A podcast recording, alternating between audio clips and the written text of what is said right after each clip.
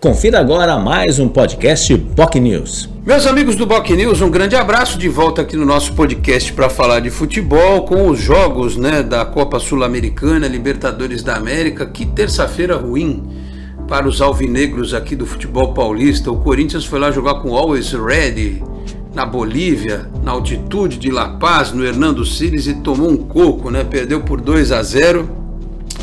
É, e aí o torcedor fica preocupado lá, né? É, com os gastos que o Corinthians teve, contratou jogadores, arrumou patrocinador para bancar salário e não está dando muito certo, né? Aliás, o técnico ganha mais de um milhão de reais por mês. Imagina se fosse no Santos que tem o Bustos, que ganha um pouco menos, um pouco não, muito menos, né? Mas que também tropeçou na estreia da Copa Sul-Americana, o Santos perdeu para o Banfield por 1 a 0.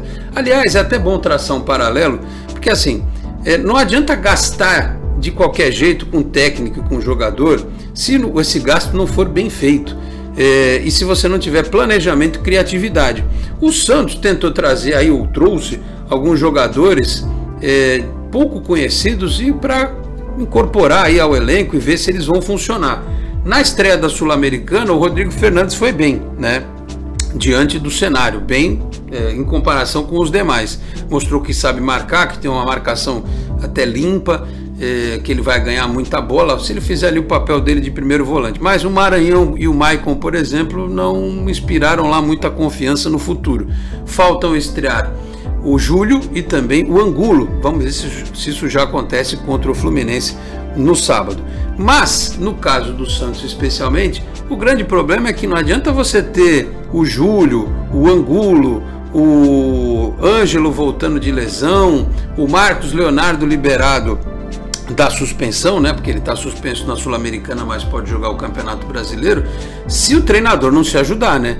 Ele precisa montar um sistema de jogo mais equilibrado, em que você tenha peças para dar a sustentação defensiva, mas precisa ter gente para atacar também. O Santos ultimamente é 880, ou joga com muita gente na frente e a defesa é um Deus nos acuda, ou põe todo mundo na defesa e abdica do ataque, mas mesmo assim nem empatar o jogo empata, né? Perdeu para o Banfield na estreia da Copa Sul-Americana por 1 a 0 num dos piores jogos, um dos piores jogos do Santos nos últimos tempos. Eu incluo até o ano passado, que foi uma temporada horrorosa. O Santos foi muito mal, por exemplo, contra o Fluminense do Piauí, pela Copa do Brasil. Mas era aquela história: o campo estava ruim, estava chovendo, era estreia do técnico, foi dado um desconto. Ok, né? Contra o Palmeiras, ele montou uma retranca para não perder de muito, para tentar surpreender né, deu azar, teve aquela bola do Ricardo Goulart na trave, podia ter sido diferente, até se entendeu. Aí foi pegar a Ferroviária e o time fez gol. Aliás, teve até gol anulado. Ofensivamente foi bem, mas a defesa entregou, empatou por 3 a 3 E fez um primeiro tempo ótimo contra o Água Santa, né? Construiu o resultado, depois até tomou dois gols, deu uma complicadinha, mas escapou do rebaixamento. Aí para-se o campeonato, duas, três semanas para treinar e a pífia apresentação contra o Banfield, com opções, com tempo, perdão, com treinamento e a gente vê o futebol que a gente viu.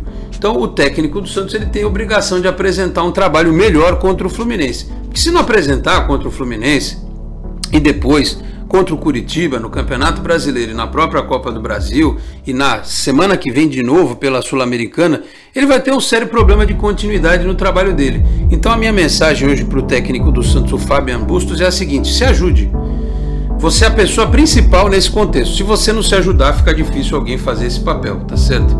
Foi muito mal o técnico do Santos. Como todo time na estreia da Sul-Americana já deixou o torcedor preocupado com o futuro, imaginando que vai entrar no Campeonato Brasileiro brigando novamente para não cair. O torcedor do Santos, eu tenho dito, não merece esse tipo de situação. Eu vou ficando por aqui. Sexta-feira retorno no Esporte em Destaque, na Boc News TV, 11h30 da manhã, e depois com o nosso podcast por aqui, tá certo? Muito obrigado a todos pela audiência, um grande abraço e até a próxima. Tchau, pessoal. Você ouviu mais um podcast POC News.